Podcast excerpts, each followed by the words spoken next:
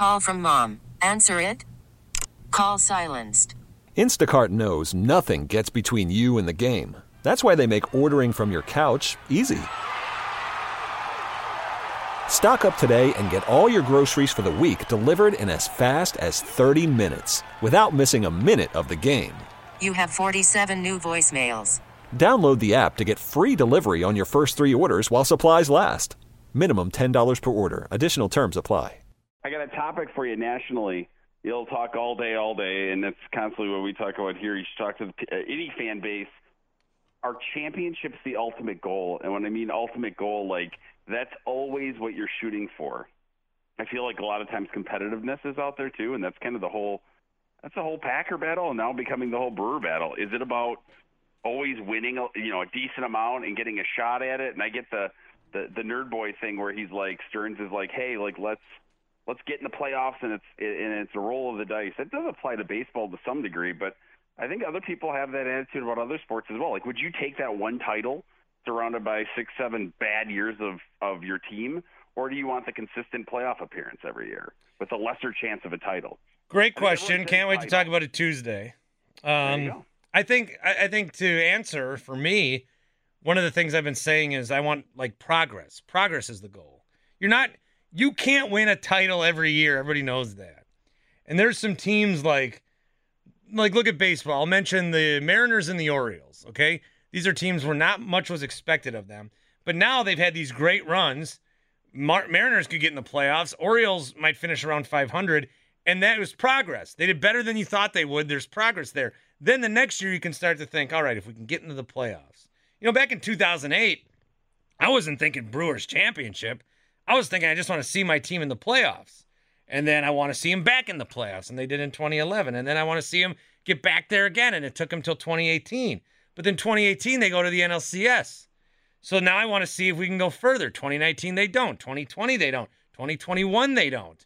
So now it's like we're just kind of stuck here. And yes, this season, if you look at this season at 50 and 43, some other fan bases would love to be 50 and 43 in a vacuum.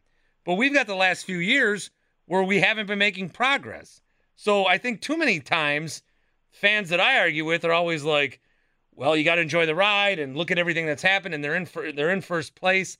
But I think you can't like Giannis always says it's a journey. You know, this helps me do this, this helps me do this. You can't look at a team year by year and say was that a success or not because for the Packers the last 10 years, you could probably say there's a lot of successes in there. You have to look at where it is on the journey. And so the Packers coming up short all these times, I think there's a lot of lack of successes. You you're not happy with the end result. So that's a great question. My answer is progress because you, you're not going to win a championship every year, but you just got to, like, if you're bad, trade some pieces away, get some prospects, get something to be excited about. When you're bad, go on a little winning streak, end the season good, feel good about next year. When you're mediocre, make the playoffs. When you make the playoffs, go further. When you go further, go to the World Series. Brewers haven't been doing that, so that's why I think I'm so frustrated with them. Thank you for the question. It really set up a great answer for me. Well, I, I'm pleased that I was able to help you out with that. I mean, I think it is a good question, though, because I think most people's answer isn't the same as what they think it is. Progress toward what?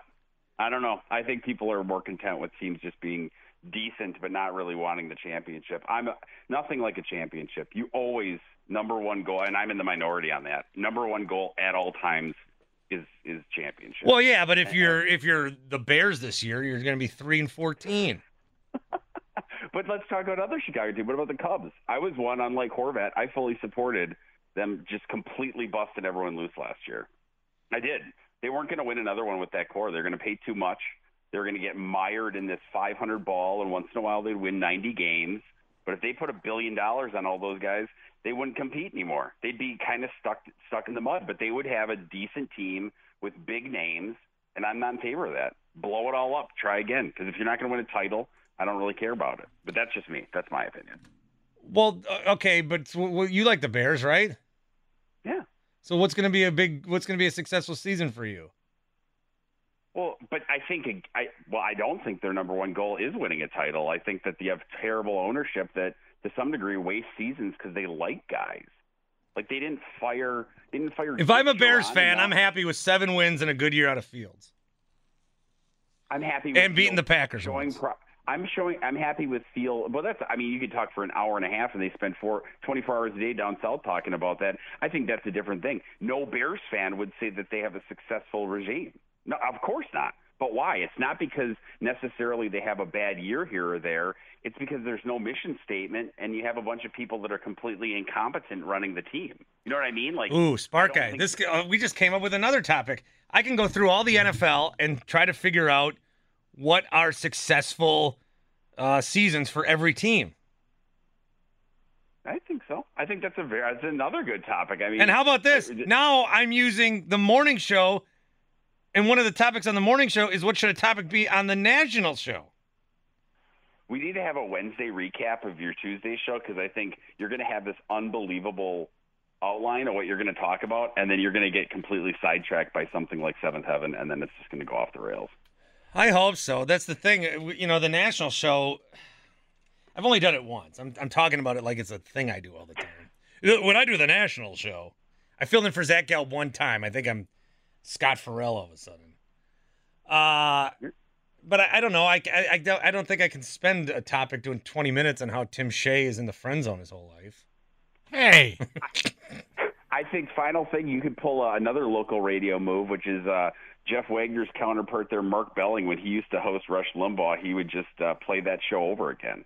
So why don't you just mail it in on Wednesday morning? Just air the national show on twelve fifty and sleep in.